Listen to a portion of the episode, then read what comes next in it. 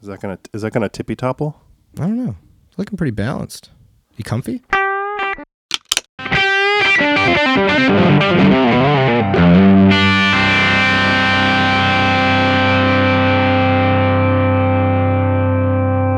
I'm I'm all right. How are you? I'm good. I got my leg up.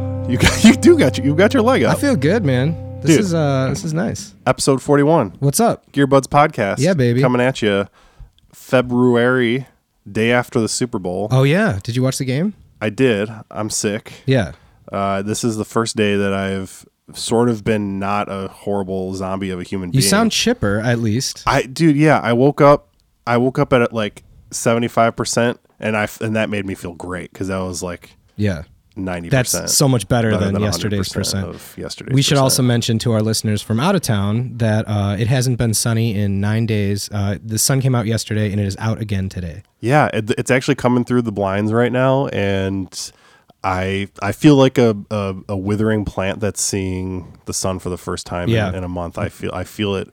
I feel my leaves. Your brown blooming. leaves are My turning brown leaves are turning green. Yeah, I, you know, I heard people always talk about that, like in the years past, being like, "Oh, I get depressed in the winter," and like this, you know, the no sun really. And I never really thought about it, and then for whatever reason, this year it hit me, man. I don't know. man. Yeah, it hit it hits all of us as we get older. I think my my first real uh, winter blues was uh, la- maybe last year, two years ago. I it's it's definitely happened to me too. It's a real thing. Ha- have you ever experimented with one of those like um, vitamin D lamps? Or No, but if you'll recall, we asked Mr. Brad Sawicki That's same right. question Yes. because he got he got all sad in Sweden. that's right. I was like, why does it, why am I having deja vu right a little now? deja vu with the headphones on and yeah, talking exactly. to that I'm like- SM7? I'm like, right as it came out of my mouth, I was like, we've talked about this, haven't we? So if you haven't listened to that one yet, go back and check it out. Yeah. Uh, we d- we were supposed to have another guest yesterday, but unfortunately had to had to reschedule Yeah. because I'm a sick boy. uh, I'm excited for that one. That's going to be an awesome one. I, I'm not going to spoil it yet. Nope. You know, we try to keep things exciting. Keep around them here. listening, right? Keep, 'em Keep 'em coming back. So it's just us today. It's just us, which is you know that's great. That's Yeah. exciting. Yeah. Uh, it's it's a little more intimate. Uh, we both have uh, comfortable clothes on. yeah, I wore my jammies. You got your jammies on. Yeah.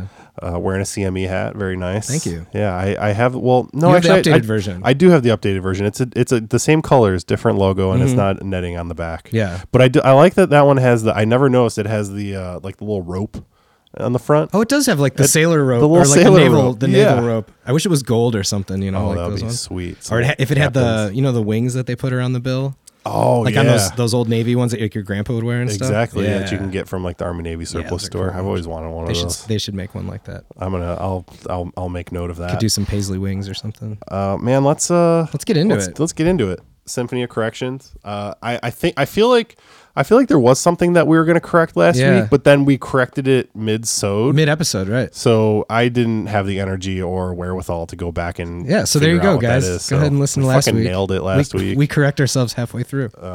Just a reminder again that cables are tone tubes. Uh, we did make some more of those. We've got them for guests. Um, Did I mention I played my tone tube last week on the pod? I don't think so, but you should. I played with my tone tube. Yeah. Um, I, you know what? I, I really really like it, man. It is a substantial cable. it's an awesome cable, right? Yes, it's awesome. I love it. We've it's, got it's got a nice many more. mass too. It's a heavy, thick gauge. Yeah. It- you know it, it like I've The got a, 20, 20 AWG. yeah. It it I think it's the thickest of all my cables. I've got a Divine Noise cable. Have you heard of that company? I we we sell them. I do like their cables. really yeah. nice cable. I got it as a gift, and I would say that's like my main cable for the rehearsal space Mm-hmm. and all all the gigs and stuff. But this is right there. I mean, this thing is up there, man. Yeah, it's, dude. It's awesome. Uh, you got to eat your own dog food, right? yep. Damn right. Uh, you know, speaking of gigs, I do have. Uh, I had some temporarily good good news, and then now bad news. I can't believe I haven't asked you about this. Right, I know. I just realized it too. So, Black Market Droidsmith, first time mentioning them on the podcast, is my new band, and we booked our first show. Congrats. And then it got canceled. what can we talk about? What happened? I don't even know what happened. Yeah, for sure. Uh, so basi- so this is kind of in- an interesting story. Actually, we were going to open for our very good friends Hembry. Right. Turns out Hembry hadn't even been the ones to submit us for the show. I'm still not sure how the promoter found our page to email me and ask us to play. Yeah. I because I just of course assumed, hey, we got offered an opening gig and a Friday night show at Empty Bottle. Yeah. Opening for our friends on tour. Like obviously they put our name in. Nope, they Right. did not. That's So- what I would have thought. interesting uh cool i guess so we're i mean we had this dialed in we had photographer lineup video Whoa. we had joe darnaby doing sound it was i mean we are stoked practice Yeah. schedule Right. all that shit and uh, get a note that the show has been canceled because the entire tour has been canceled. Tour, tour, Tor. Tor. I think I say it weird. Yeah. Tour, tour. Tour. The entire uh, jaunt had been canceled. Why? Uh, you know they've got they've got some reasons. I'd, I Okay, feel we like can't probably just not talk gonna about get that. into that sort of stuff. Uh, you know, Maybe off but- air because I don't know what happened. Yeah, so you, everything's all good. They're all they're all they're all fine. Yeah, you know, I thought everybody's healthy. somebody and- got and injured everything. or no, had, nothing had an like emergency That. baby or something like that. So you know, while it was exciting for a couple days and kind of nerve wracking, I also now don't have a gig. Did you so- write them and see if you could still have the night? I mean, they still have a night. I did respond. I do not want to take on an empty headlining bottle role? Friday night for our first gig uh, with fill in, you know, not even full time members in the band yet. Uh, so Fair enough. Uh, yeah, we're we're it was going to be a little bit of a stretch for us. I feel confident with the material that we have that we would have been able to put. I mean, we was have it a enough half hour set or what? yeah, but I mean, I, I- we were going to put our best tight twenty five together Sure, for sure. sure. Get in and get out. Uh, one cover, Yep. and uh, and we've got we've got more than that. I, I Yeah. would say we could do thirty five right now. Okay. but it was gonna. We're, it's still not super dialed in. Yeah. Lyrics being rewritten. I have to write a solo on one of the songs. You know, it's not fully there yet. Yeah. It would have been a little bit of a stretch, but we could have made it work. Sometimes it is good to have those like, all right, we got the gig, we got to put shit together and figure it out. you know? Totally. Yeah. And I, love compl- that I like sense of urgency. And that and that really was forcing us. I mean, Mark, I mean, he's such a fucking project manager. He put together a Trello board with Yeah. like different cards and and and assigning responsibilities and a SoundCloud where we're like taking each of the songs that we're, we've recorded and shoot like you know you can annotate per minute on soundcloud so i Yeah. mean he was really doing a great job of Cool. putting the pedal to the metal so you know we're going to try to ride that a little bit probably not we, we're not going to do as much of the rehearsing we'll, we'll we'll probably do have to because it's it's hard to get people again that aren't fully committed to being in the band full time Right. unless we're rehearsing for th- something specific so Yep. yeah i do i do have my uh, feelers out there for another gig Well, if Um, anything, yeah, it was you got your foot on the pedal, you know. So we'll, s- we'll see what happens. Cool. So yeah, that was a little bit of a roller coaster that happened in Interesting. my world. Um, and then I got sick, and then uh, the Super Bowl happened. Yeah. What- I mean, dude, let's just talk about it a little bit. Did Yeah, you watch it? I did. I, I had a, yeah, I went to a friend's house and watched it. Um, I thought it was a great game. And Yeah. I thought it was a really good. it was game. good football. Yeah, it was. It was uh, really good plays. wasn't a high scoring game, but it was um, really good. uh, Good play calling, uh, exciting. You know, not a lot of drop passes, not a lot of penalties. Yeah, there were some costly ones towards the end Yeah. there for sure. But I agree, it was a it was a well coached, cleanly played game for yeah, sure. Yeah, I enjoyed it. Um, you know, I've I, it's funny you say that about the about going over to watch at somebody's house. Like, I mean, I think those who know me probably, and, and you obviously know this about me. Like, I'm I don't really like parties. I'm Yeah. I'm more of an introvert kind of guy, small gathering kind of dude. And I realized as I was home miserable, lying on the couch alone last night, that like I actually do like Super Bowl parties because. And I and it's because I really like watching the game and and the commercials. Yep. So there's always something to do. Yep. It's not like I have to sit there and be like, oh, I'm gonna uh, awkwardly force this conversation, even though I would definitely rather be at home right now. Yeah. Like I enjoy watching the game. I especially enjoy eating really bad for me Super Bowl food. We had really good food. You know, we had like- pulled pork sandwiches. I was gonna say something barbecuey, Yep, yep. something spicy that's gonna make my tum lots of tum hurt. uh, Doritos. Yep, it was awesome. incidentally so part of my sickness the past couple days we'll get back to the super bowl uh, has been spent like coming in and out of a nyquil haze watching youtube videos and some of those videos have been uh, like uh, outdoor survival themed i i can't explain my Yeah, weirdness you do. I think in episode like 15 or something we talked about. okay well Yeah. here's another o- outdoor survival tactic that i just learned Yeah. this this one dude is crazy canadian guy that goes out and camps in like a fucking hammock and like s- in polar vortex cold and shit he's crazy Whoa. but he's i like watching his videos steve wallace is his name uh, he tested a trick that actually works apparently doritos and like potato chips are very good fire starters so Oh, like if I've you s- can't get tinder together I've heard that. you like you know you've got a couple logs you throw them over the Yeah. fire you put the doritos under light those bad boys on fire boom I've fire. heard that. yeah they dude. go right up, right? I've, I am full of outdoor survival It's from tips those right now. awesome chemicals that they put in those. Things. Yeah, I mean that that has to be good for our Oh, intestines. I feel great today. I ate like half a bag of Doritos last Oh night. man, that feel sounds awesome.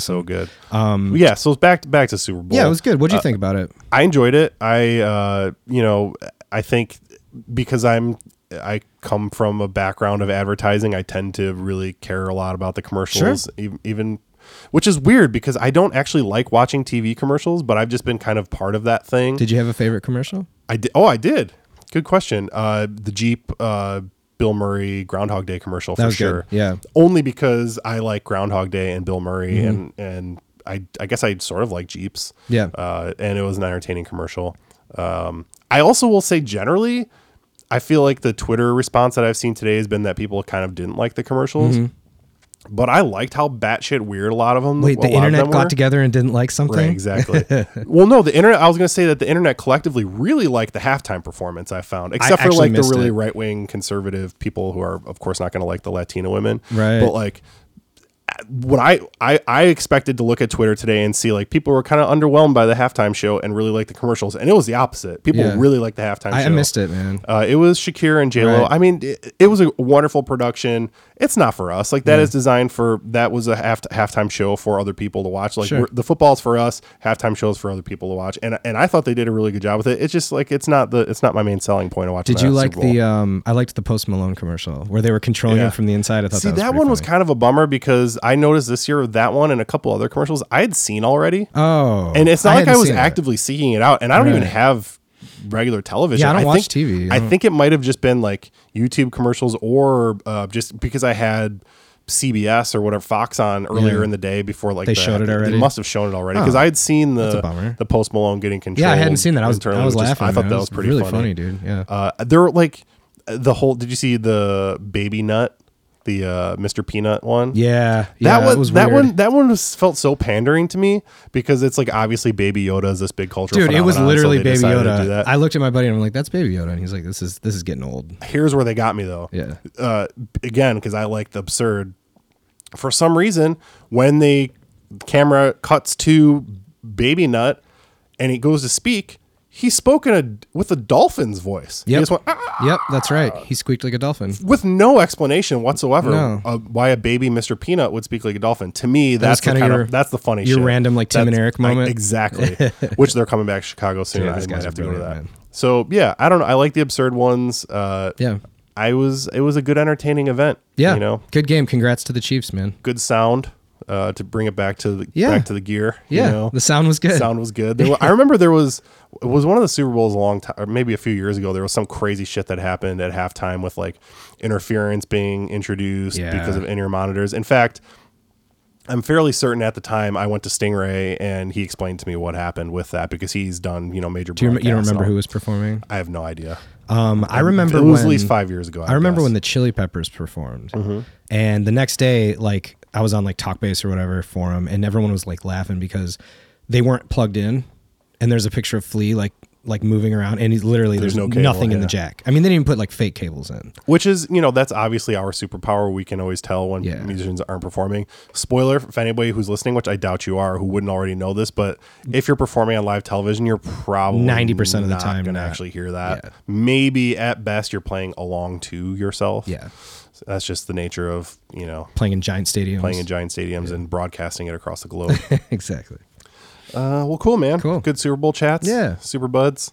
Um, ooh, uh, personal gear news. Uh, we got to we got to talk about this a little bit before we started, but I got that new guitar. Yeah, man, mm, We that- haven't really been able to talk about this yet. No, I, I'm and I'm glad because I got to play it before we talked. Yeah, too, and so- I didn't have it in weird boy tuning, so Yeah, I you actually got were- to you strum it. and I was actually like, "Hey, that strumming sounds along. like a guitar." Uh, s- man, that thing's nice. yeah. Tell them what you got. It's the Taylor Academy 12EN, which is a little bit of a mouthful. what does the I 12 suppose. stand for? Uh, so in Taylor's nomenclature, uh, I'm gonna probably mess this up a little bit, but basically, so like take you know they've got like say the 814 or the 644. Each one of those numbers means something. Mm-hmm. The first number, ooh, uh, this is this is testing my Taylor Shit. Academy knowledge Should've right asked you here. beforehand. The first number designates the body shape. Okay. So if I remember correctly, yeah, I know you should have warned me. Uh, Academy replaces the first number. So instead of being like a 312 or a 3, what did I say it is? Eight, or Academy 12. Instead of 12. being like a 312, it's, It's an the Academy 12. 12. A12, right. That's the body shape. It's basically like a grand concert body, Yeah. which is kind of like a smaller dreadnought, yeah. uh, slightly like uh, scrunched in waist. I We guess should you could mention say. it's a nylon string guitar. Right. Yeah. So it is a nylon string acoustic electric, basically designed to bridge the gap for players that want to play stuff on a nylon Mm-hmm. but don't really love the playability of a nylon. So, for instance, a nylon classical s- Spanish flamenco type, type guitar typically is going to have almost a completely flat fretboard. Mm-hmm. Yep. Uh, you know, like a near infinite radius, as well as a really wide neck. Right. This one has has a little bit of a radius, not much, and it's got a slightly scrunched down neck width. So it's kind of in between a classical and an acoustic guitar. Obviously, or I should say, a steel string acoustic guitar you know, you need a little bit more space for those types of strings because they are nylon strings. That's sort of where that came from, uh, especially with finger picking. Uh, so it's sort of a nice happy medium. Um, ebony fretboard and bridge, like all Taylor guitars.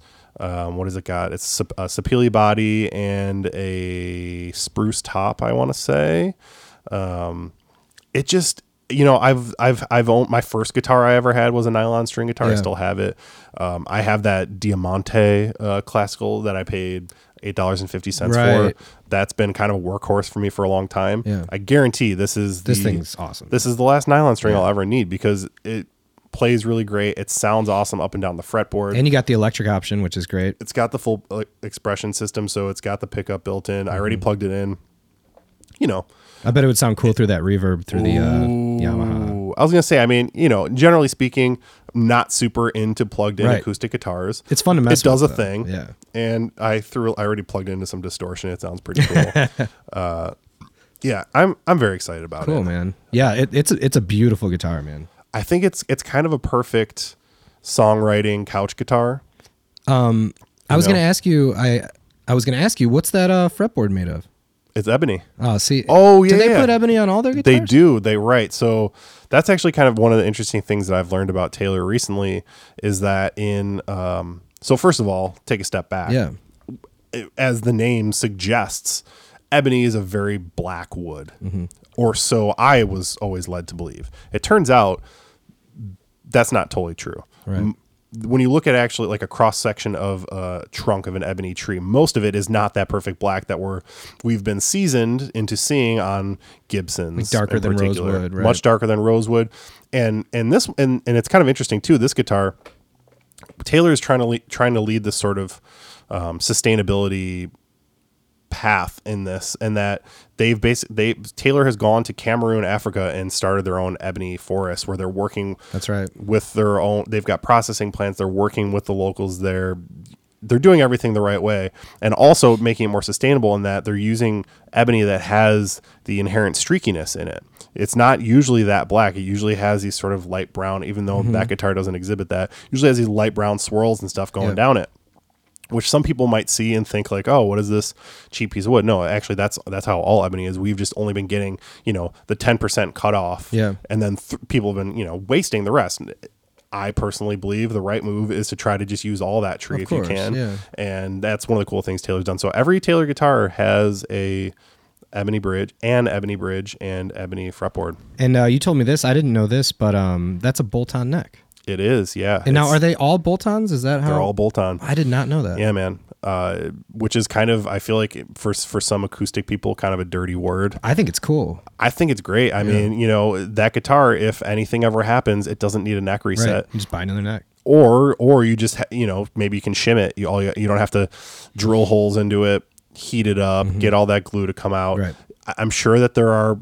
And I'm kind of a vintage purist myself, but I'm sure that there are vintage purists out there that can make a case for only using long tail uh, uh, neck ten- tenons and um, s- specific kinds of joints and hide glue and whatever. But frankly, I I I love that guitar. I think it's awesome. I'm super happy to have it, and it plays great. Do you know how? Speaking of vintage, do you know how far back Taylor goes? Do you know when they were established or started selling? seventies, the mid seventies. Bob Taylor made his his. I feel like I never First see their guitar. like old guitars for sale. You know. yeah, I mean, I haven't really looked for. You don't. them, re- but- yeah, that's interesting. I Like guess you see don't old really Martins see- all the time, and old Gibsons, but Well, it's, yeah, and Martin. I mean, they've been around Yeah. since the eighteen hundreds. Yeah, exactly. Bob Taylor. He started. Yeah, in the.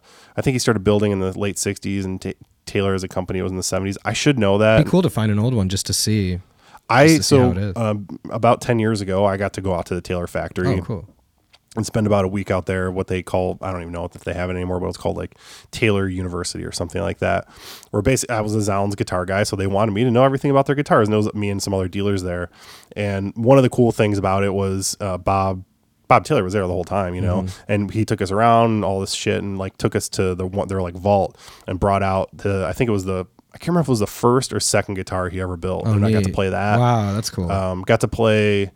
I don't know if I ever talked about this before. He made a guitar out of, um, you know, pe- this was like an, I want to say it was in the '90s, and they were getting popular, and people were saying, "Oh, it's only because they're using super fancy woods. right.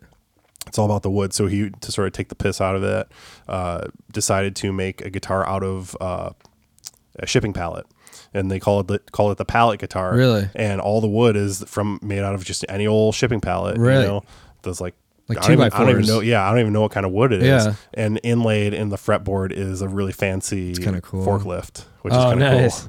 cool. Um, that probably looked pretty cool. It was, and it sounded great. Yeah, honestly, it I'm was, sure. it was awesome. Um, if I can just tone brag for a second, that was also the same day that I got to play uh, Richie Sambora's double Yes, neck. and we Taylor, have talked about that's right. the riff Yeah. that he, the guitar he recorded "Wanted Dead or Alive" with. That was the same. And you played the riff, of course. right? because yeah, this, I mean, the story It's the only thing you're goes- allowed to play on it. So he goes, they p- took it out and it was like in this big old flight case. And they're like, hey, does anybody know the, the riff to Wanted Dead or Alive? And I was like, I do. yeah. It's a good riff, man. Oh, I- yeah, you dude. know. Uh, so, yeah, that's enough of me tone bragging for Oh, now. hell yeah, man. We'll get into it next week and I'll, I'll explain this a little bit more, but have some pretty exciting Stingray related pedal news Yeah. Mm-hmm. as well. Um, more to come on that, but We might have to have him on Uh, something again was something to- was delivered to today. talk. Yeah. That- and uh, I can't wait to talk about that. So too. come back next week to check that out. Um, I get to shoot a video for. I'm not going to say what it is yet because we're going to talk about it next week. But I get to shoot a video this week for what was collectively, I believe, all three of us, me, you, and and Dan Liu, all of our favorite pedal at Mm-hmm. Yeah. NAM this year. Yeah, yeah. Uh, it's actually sitting behind Dave right now, and. Um, Prepping to shoot that video on Wednesday. Mm-hmm. Yeah, I'm It's excited to probably see we that. probably don't have to sort of uh, ob- obfuscate the identity of the pedal right now, but why not just keep things mysterious? I feel like we're 'Cause I really think it's getting- actually for sale today. We're really uh, getting the listeners juiced up to I listen know. to next Dude, week's this is- episode. This is, this is now a true crime uh, podcast. Um, ooh, I noticed something, um, and we're still in the symphony, but whatever. Sure.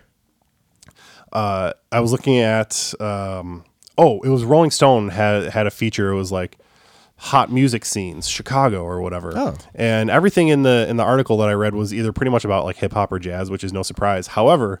Friends of the podcast and good friend Cadian and the band Twin Peaks were mentioned as pretty much the. I think they were the only sort of rock and roll guitar band yeah, mentioned in the whole article, and I was really stoked. That's to see super that. cool. Yeah, talking about. I also saw some other article recently that was like the best albums to ever come out of Chicago, and, and a Twin Peaks record was Wow. on there as well. So He happy did for those mention, I guys. think, when he was on, they they had been in the magazine once uh, uh, before. As really, well. I don't remember a but I'm smaller sure he article, did. I think Yeah. he said, but yeah, they were in there. But um, that's awesome, man. Shout out to Twin Peaks. dude. They're still touring, I think, right now, aren't they? You know, I saw Cadian maybe a couple weeks ago. He stopped in, but Yeah, they're kind of just always doing Uh, something. they're always doing something. I think I want to say that they were heading over to Europe right after. So, so, awesome, dude. you know, they're doing they're doing it right. Those Shout guys are out to great. Twin Peaks. Go listen to them. Oh yeah, Um, one last thing. Here's one.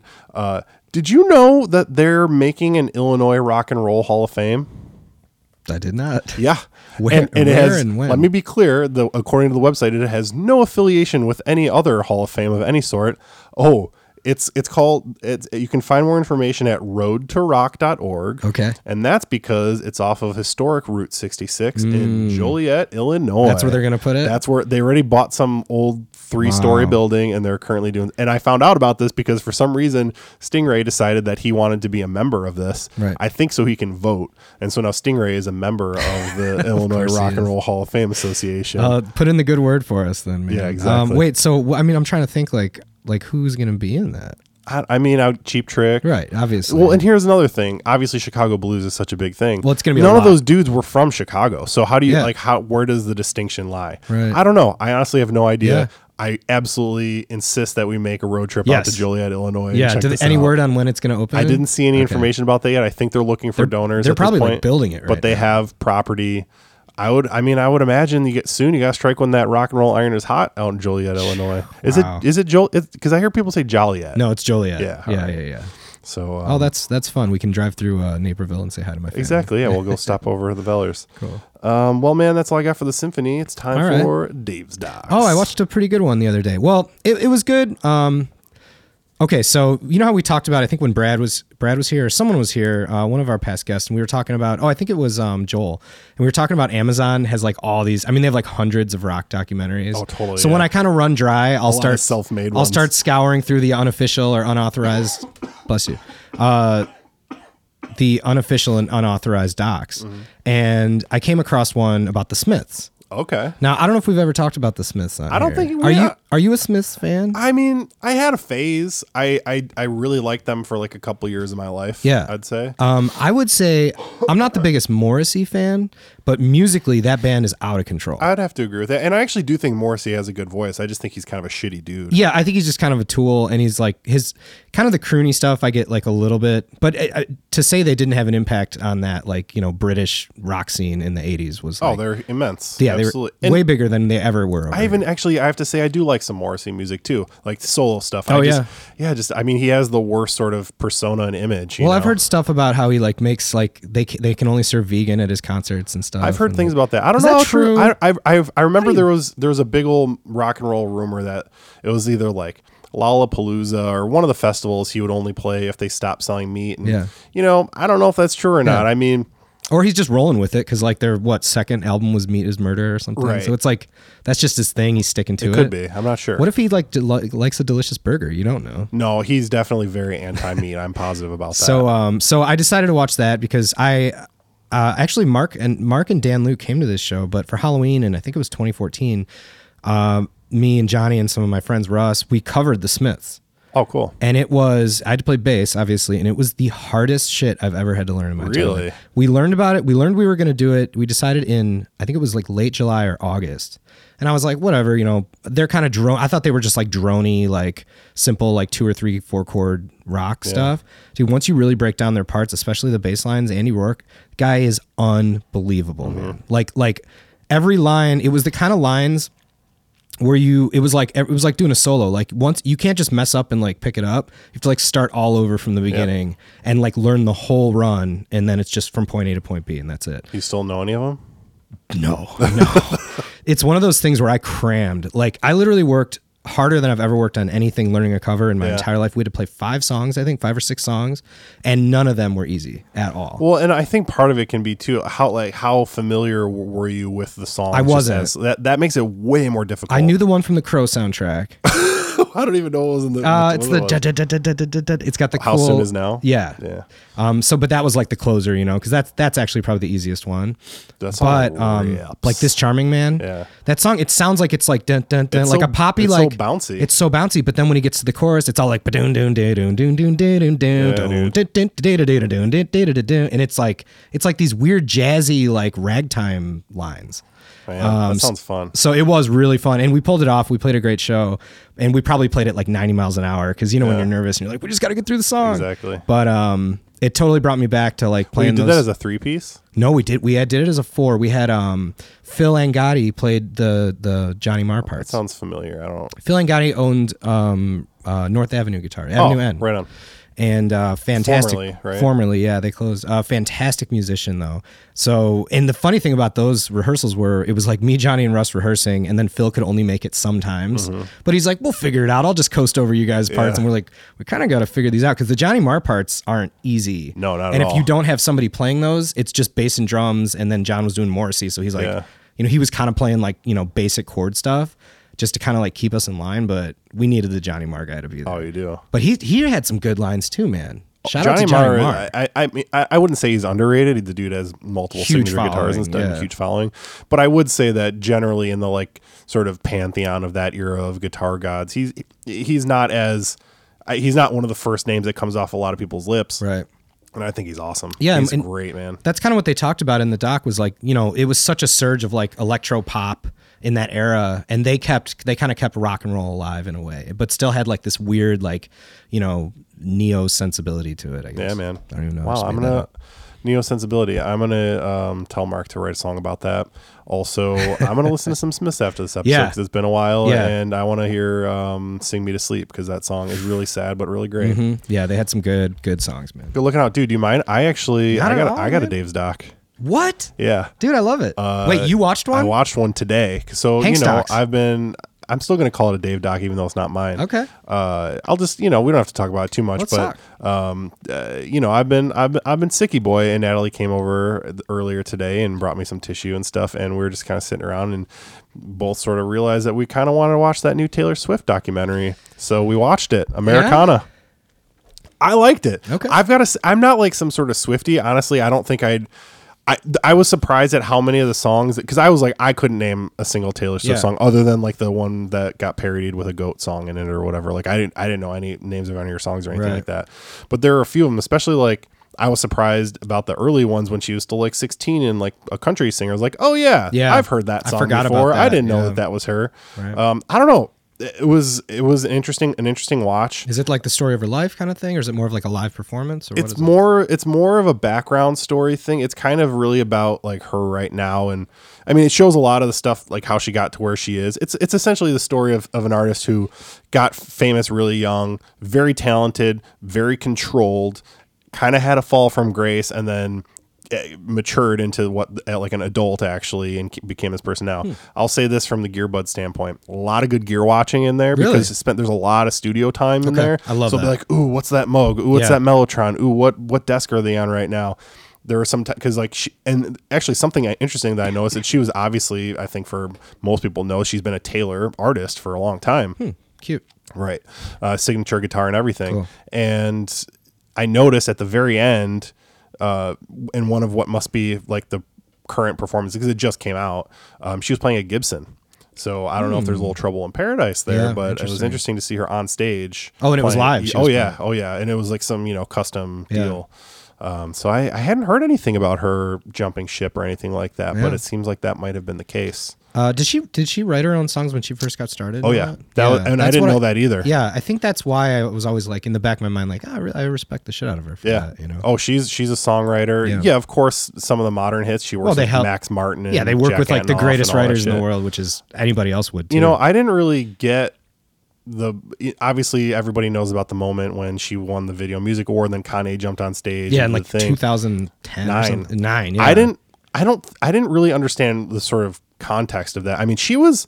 I think she was 17 there, or she like she was a teenager still Yeah. for sure at that point. She was brand new, right? not brand new, but it was Couple one of her years. first sort of bigger awards. She Yeah. was she was already a big star, but it was like one of the first big Yeah. awards she Yeah, got. yeah.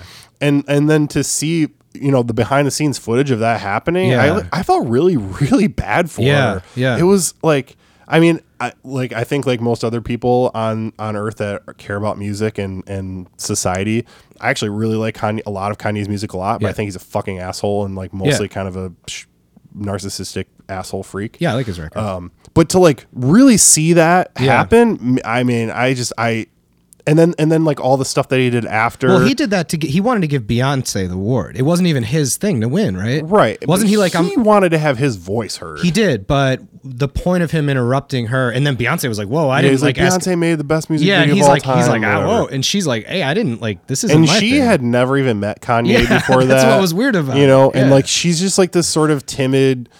She was already a pop star at the time, but I mean, she was a young girl. yeah, it was and messed then to up. have this fucking dude come up and Yeah. like I don't know. It, I felt That's I messed felt up. so bad for her with all Yeah. that shit, and it's kind of strange. Yeah, I get it. Like, oh, feel bad for like the rich white girl. I Yeah. get that, you know, whatever.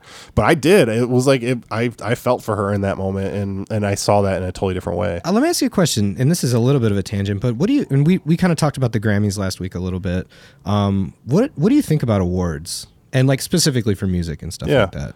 Uh, you know, it's kind of a it's kind of a weird thing because I, art is not a competition, Right. But inherently, these award shows turn that into them.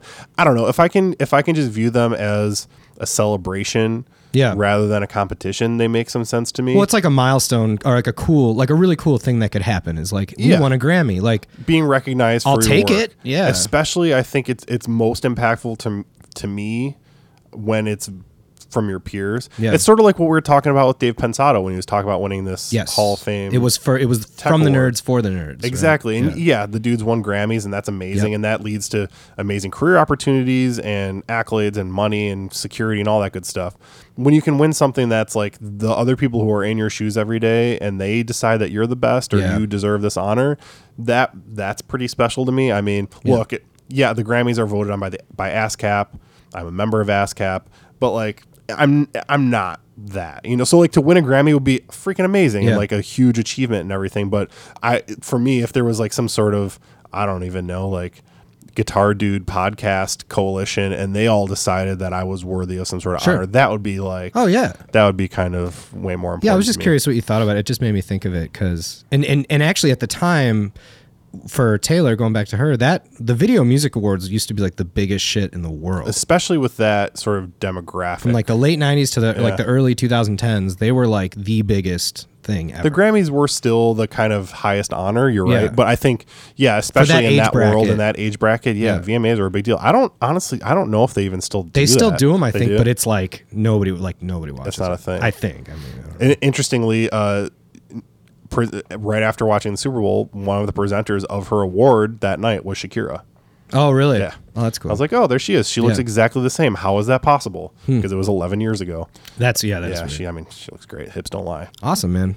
So yeah, that's my Dave's doc. All right. Well, I will not. Americana. I will not bring that one next week. Yeah, you don't have to, or you can. We can talk about it again. Yeah, maybe we'll Um, I'm gonna kick it over to myself for the riff library baby, what here do you and got? grab this book. I got a big heavy one for you today. Ooh. This one is called Patch and Tweak. Look at these. exploring modular synthesis. I'll hand it to you in a second after I'm Yeah. done Read the uh, doing the thing. synopsis. Um, so, uh, loyal listeners will recall. I don't. I have no idea what episode it was. I talked about a book called Push Turn Move Same guy.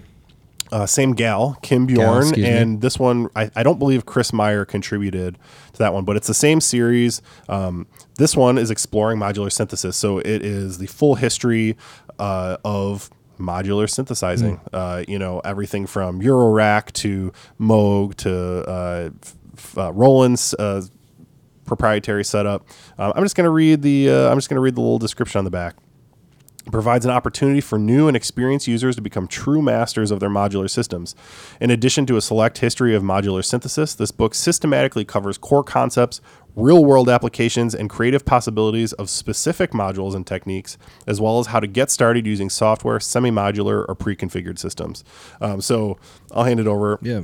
it's you know it's got interviews with probably about 30 of the biggest names in that world a forward by suzanne ciani um, it, again it's by the same people who made push turn move so the photography and the layout and design Yeah. is probably the best i've ever seen Yeah, it's really pr- it's really cool. insane how beautiful it is a big old hardcover Yep. big pr- pretty pictures Kind of a cool coffee table book. kind of yeah, thing. totally. But I mean, it, it's also there, it's not just a coffee table book. It, I mean, it, it gets deep in there, and you can really learn a lot. I mean, it's well beyond anything I will probably ever do with modular synthesis. But um, I I want to know about it, and or I should say, I wanted when I bought it, which was probably about a year ago, um, to know about it. And I just it's such a beautiful thing to own and have. Um, I'm I'm proud to have it and have it on my bookshelf. Do you? Is that a modular synth? that and, well, so that would be called a semi-modular synth. I, and I'm pointing at the. At the that is my Behringer, Yes. uh, which is uh, the Behringer Model D, which is a clone of the Moog Mini Moog Model D. is that the closest thing you have to a modular synth, or do you have? um, Yeah, yeah. I've had other stuff that have patch points, and in fact, like those Moger Foger pedals are also modular. Like Oh, I can run those to send CV um, back and forth. My phone is ringing. Yeah. Um. Mason Marangella is calling me right now. That's Vertex guy. That's- Oh. you wanna call him answer back. it? Nah. Let's get him live on the pod. Shout out to Mason. Shout out. Um. You know who? uh, The first time I ever got to see a modular synth was uh our good friend Greg Pansiera had one. Oh, really? When we went to do vocals at his studio, he had one set up, and he was he's kind of showing us how to use it and Yeah. like, play with it. I didn't touch it. It was terrifying. It was like a big wall. Totally. I mean, it It's was- probably Eurorack, which was this huge. this is the I'm pointing to the the Model D right now. Yeah. This is Eurorack compatible, so I can take it out of this. It was kinda little like- stand. But it went like straight up. Do they have ones that go straight They up? do, like, yeah. Straight they- up and and down? in fact, you can make your own cases. There's a Yeah. whole huge world of that. But it was like a stuff. wall. Like if you sat down, you would be behind it. Like yeah, it was that's huge. amazing. I, I Um, love that stuff, man. It's it's yeah, a it was little really bit cool. uh, beyond my expertise, which is a reason that I wanted that book as well as the fact that I just love the uh, the outwork and artwork and design from Yeah. that company, and, and it leads me to my next point, which is that they have a pedal book, Oh, uh, which is like pedal stomp or something. I can't remember what it's called, but I absolutely have to buy it. It's also, um, it has an article by some people we know and are friends with, including Dan Arkin from Reverb.com. So um, awesome. that will be my next big music book purchase because they're not cheap, folks. Let's Yeah. be honest; they're Yeah. uh, they're uh, they're a bit up there in the price brackets, but worth it. And Those big hardcovers. Those, are- those- and those big beautiful glossy photos. Yeah, that's really nice. So that's uh that's Riff Library, Very Patch cool, and man. Tweak, Kim Bjorn and Chris Meyer. Awesome. Check it out. Um, couple other things that we What got. else is before- going I mean, on? I feel like this is going to be probably not the longest one episode we've ever done, partially because my energy is real low. Yeah, you're you're pulling through, man. You're doing a good job. Um, Thank you. A couple things in future gear. Um, oh, one I wanted to mention. I sent you a video today. Uh, shout out to our good friend Henry Brown from the Bonfires Vintage. Yeah. Uh, he had a really cool video featured uh, on Reverb.com where they went out and interviewed him. I totally forgot. To, I'm gonna post that tomorrow. oh hell yeah, you yeah, gotta. yeah. You'll have to give me some notes on what to write on. that. Yeah. yeah. he's um he's a good old friend of mine. Our old our bands used to play together. I've done some recording work from him for him a couple times. Both actually, the last two times I've gone out to Portland, I visited him out there because he's from there originally. Moved to Chicago for a long time, which is how we were friends. Yeah. Now he's back in Portland, um, and now just slangs some of the coolest vintage gear. so on they the did like a internet. 10 minute video of like the gear in his in his yeah, shop. and, and I like, mean, if whatever you go wanna check call it. out his reverb shop, like Yeah. that's not even scratching the surface. Right. The dude has so much cool shit. Um, in fact, I th- I believe you know what he has been mentioned on the podcast before. Mm-hmm. Remember when I got that Gretsch and uh, he sent me a pickguard because he had one for it. and It didn't have Yep. the, and it turned out to be the wrong pickguard. That's and everything. right. Um, but we have mentioned Henry. that's Brown when it kind of before. came up. Yeah, That's I right. remember that. So, um, you know, go check out that video. You'll learn something. I had never seen a working one of those Epiphone guitars that he had, where you could actually control the vibrato Mm-hmm. from the amp on the guitar. Um, that was kind of sick. Uh, yeah. That's it. cool. That's it. Yeah. Go check it out. Dave, you'll post it on Yeah. Facebook tomorrow, which I, I don't know if we mentioned this before. Follow us on Instagram. Yeah. Follow us on Facebook. Do the thing. Interact. Um, The main thing that I, I wanted to quickly get into before we uh, wrap up tonight is they updated the MIDI standard. And this Oh. happened when we were at NAM. So MIDI, uh, wow, I should have written this down. It's multi interface digital Okay. uh, throw that in the symphony or Integration? and it's something like that. But it's basically the thing that we all use to connect uh, digital things together, so they, that they can talk to each other Yeah. and talk to and and, and can, can, can control each other as well. Wow, I got a little stuttery there for a second, and. Um, so it's been MIDI 1.0 since th- basically Roland and Yamaha and these companies got together in like the late 70s to agree on it well, it's been 1.0 since then. Just at NAM that we were at, they've finally agreed to the specifications uh, and have implemented MIDI 2.0. So um, the first keyboard that actually can handle MIDI 2.0 is now out. Roland makes it. It's an 88 key keyboard controller. What does that mean, huh? What do you what do you, what what would, if you were to make some difference changes in MIDI in the MIDI standard? What would you want from it? Uh, yeah, I don't know. I mean, that's the, maybe just like a. Well, we talked about the MIDI guitar thing last week, Yeah. which I thought was you know just that's like a total innovation. But um, I don't know. I'm pretty happy with the way my MIDI works now. well, let me tell it you, ain't broke, don't fix it, Let you me know? tell you what some Yeah. of the Yeah, differences what do they are that got? I'm excited about. First of all, so normally, and if, if you look, um, uh, you being you, Dave, Mm-hmm. uh, to my MIDI interface right here that I have made by iConnectivity, you can see it's got these ports on the front and there's more on the back. Yeah. Well, there are two for each one, right? In and out. Ne- the new MIDI standard is bidirectional, so you can basically use one cable to send Okay. information back and forth. Very nice. that's simple. Yeah. it's backwards compatible. What does this so- mean for our hardware though? Do we have to buy all new hardware? well, I was just saying. Sorry. that. I'm getting Backwards- No, this excited. is good. Yeah. uh, backwards compatible. So it's smart enough now that if and, and again, M- MIDI 2.0 just was agreed upon. So there, as, as far as I know, there's only one product you can buy that supports it right now. So, but eventually, there will be many old MIDI things out there, and some new and some new ones. Well, fully backwards compatible. It won't like a MIDI 1.0 device will not all of a sudden have the capabilities of the new standard, but it will be able to talk with it. The mi- the new s- anything on MIDI 2.0 will be able to understand. Oh, that thing's only 1.0. It can only handle this. It's Right. that smart enough. Okay. built in. So it's it's pretty foolproof. It's like you can Yeah, just it's kinda it's plug and play. plug and play. Yeah. Uh, one of the biggest issues that I think many MIDI users, such as myself, have had has been um, issues with latency or sluggishness. Sure. It can sometimes feel you can, there is just a bit of lag, like there is anything with anything digital. Um, this is much improved. So now it's all of the features have been designed so that it makes using MIDI instrumentation feel more like playing an analog instrument. Okay. Um, so not only is it improved latency, but they've also improved the resolution. So um, historically, MIDI has been able to handle uh, 128 values, basically from zero to, to 127. Uh, as it is right now, out of the box, MIDI 2.0 can do, and I wrote this down. Um, 65,535. So, what does that mean? So, uh, say you've got um, say you've got that that pitch bend on that keyboard right there. From zero down, you're only going to get half of 128. Right. Now you c- uh, and so every jump is going to be that size, like the dis- the distance. Now you can. It's sort of almost like thinking about like a derivative in calculus, like when you keep getting closer to zero, but you never quite get there. Now you have just much more minute control because Okay. it's got that 65,000. And if you're doing 32 bit, it actually goes up to like 4 billion. So basically, Is that going to make everything touchier? in a Something good like way. Mm. A, a modular wheel would be touchy. like you you just have more control. In fact, to me, that probably means it'll be less touchy Okay. because you're having each each movement creates a, a less incremental jump. oh, So okay, yeah, that makes If it's if it's just like making these big leaps, You can sweep it harder. you can yeah, you can fine tune it and, That's cool. and um, kind of get in between a little bit better. Um, another thing that that I think is really important is that in a, a s- a standard MIDI implementation, you you get um, per per pair of I/O per in and out, you get 16 channels, so you can send 16 different sets of MIDI information that can be like. Say you're, you want to control a bunch of different pam- parameters on your syn- synthesizer and the velocity with which you're hitting the key what that now now that you've got 256 that you can basically control things per key. So like say on a that 61 key keyboard controller right there, I could have had each key sort of have different things controlling it. Um, 16 different things. Now I can, for instance, send a different signal from each one of those keys out to as many different sources as I want. Like I can, I can have each key control a different instrument or a different, have a different parameter that I'm controlling with it or something because it has 256 channels. right. But by far, I think the most important thing about all of this is that I, I could just I when I was describing that just now, I could see your eyes sort of glazing over and rolling in the back of your A head. little bit. Because while MIDI is a pretty powerful standard and you can do a lot of cool stuff with it, it, it takes a lot of getting your hands dirty and, and and programming in a lot of ways. Oh, sure, yeah. The new standard is basically designed to be smart and plug and play so that you can basically plug something into something else and it's already fully mapped and knows exactly what to do.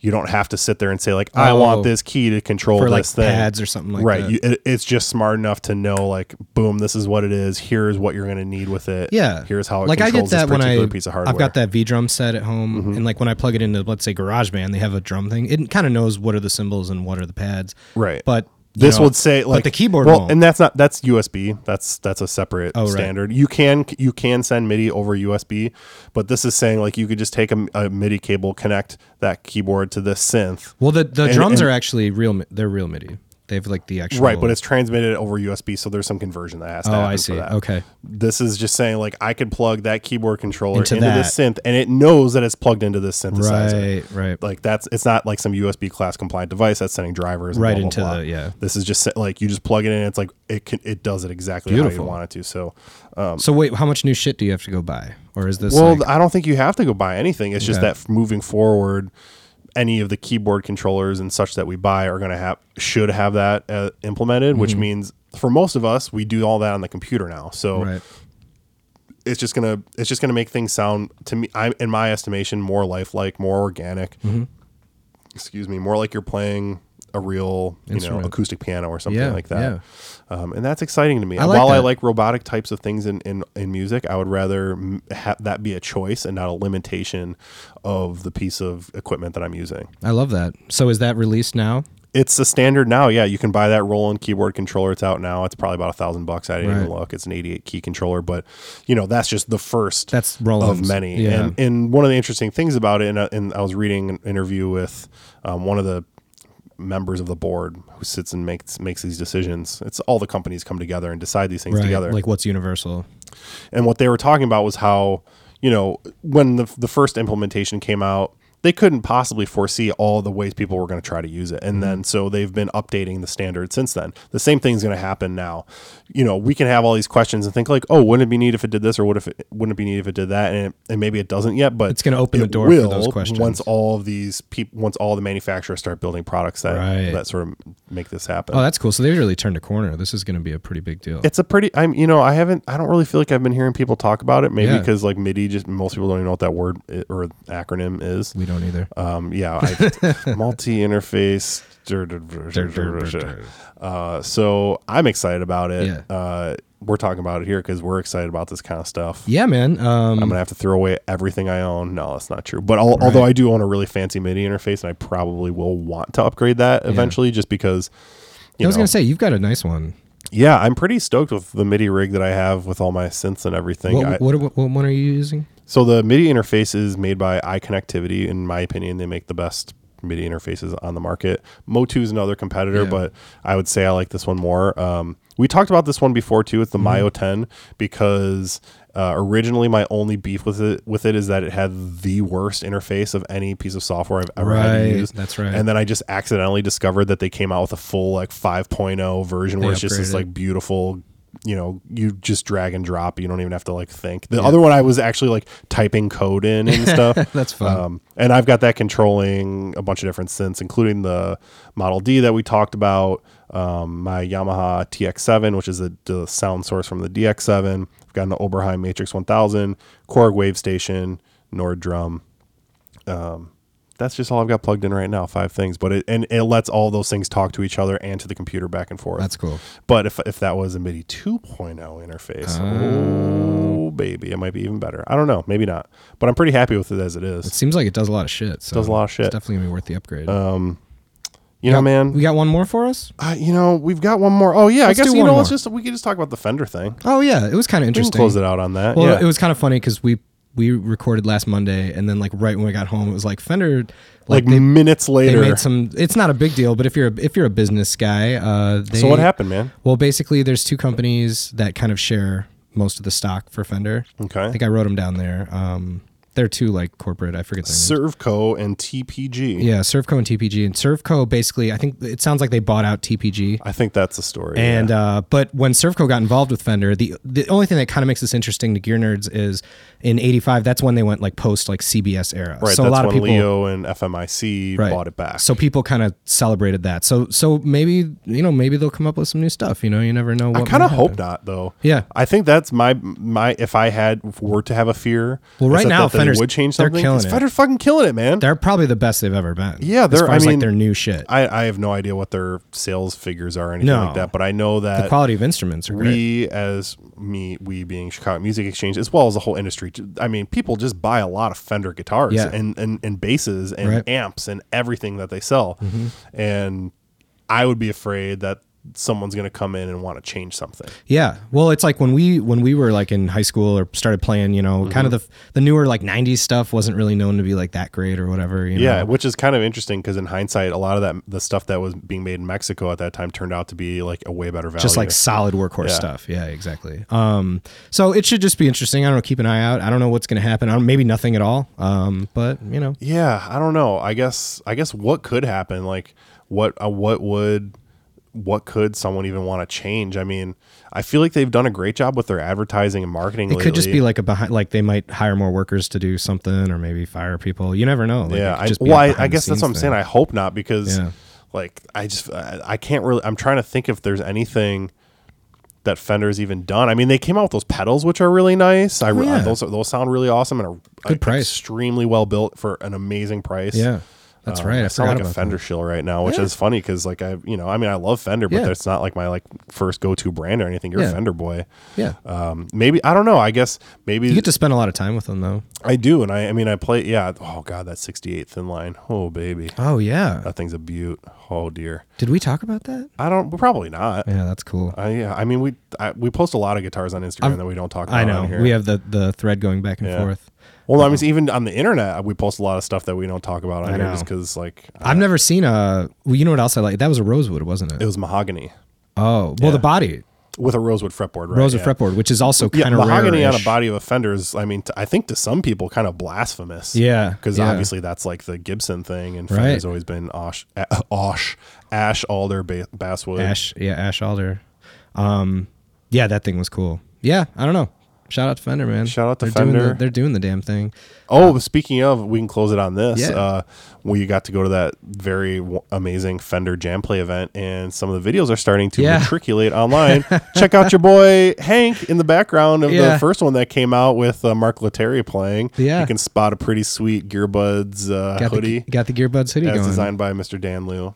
Shout yeah, out to man. Dan, we love that you. actually that video turned out cool. I remember watching it and seeing like they had like three or four camera people on the Yeah. floor, like just aiming upwards Right. at everybody playing, and I was like, you know, that's kind of cool. And then you see it and you're like, holy shit, that turned out really good. Oh, it's and it sounds really Yeah. good too. I was shocked. As loud as it was in there, I'm yeah, I surprised. didn't notice that they had that all fully mic'd up. or they must have anything. done some really good blending with like the room and the mics and everything. Were, were you standing? Were you standing by me at that point? I was I was behind you, but up on the bleacher because I couldn't see. It was all these tall people, Yeah. so I was like, "Well, I'll just stand on the bleacher like ten feet behind you, and then I could see everything." But then I went to the right, Yeah.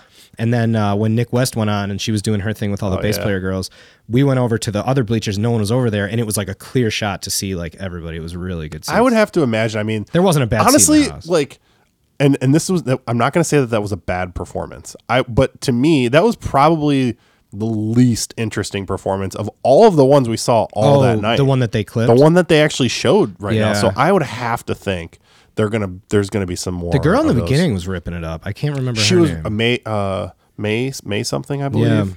Um, I wasn't familiar with her, but she, yeah, she oh she ripped. yeah, no, I w- I'm kind of waiting for the others to come out. they're they've you they're gonna have to. Yeah.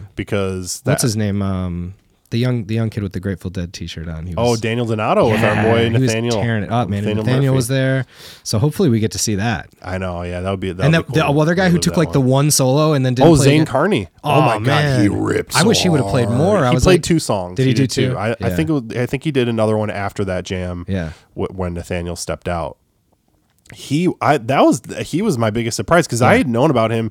He was like uh I don't even remember. Dan would know. He was he played in like some sort of pop bands and stuff Mm-hmm. that I was just I I knew who he was, but I never really knew anything about him. But holy god, does he rip! I think he does like Broadway musicals and stuff yeah, too. just kind of a whatever. Yeah, you know what he did because they busted out the the old Strat acoustic or uh, acoustisonic Strat. That's right. They like all didn't all three of them. Like I think have just the those? two of them. two of 'em? Yeah, because the whole thing was a Fender Ultra. They were all playing Yeah. Fender Ultras, and then that one was the acoustisonic Acoustasonic. Stratocaster. Yeah. Uh, all right. Well, right. you know we've been talking a lot about a lot of stuff today, so I right, feel well- like that was a pretty decent one. Yeah, man. Good job. We're gonna let you get some rest so you can heal up and be good for next. Yeah, week. hopefully my, my throat's ready to go again next week. better, uh, buddy. hopefully we can do next uh, Sunday next time and not have to do it on Monday and get it out the day of. works for me, man. All right, buddy. All right, guys.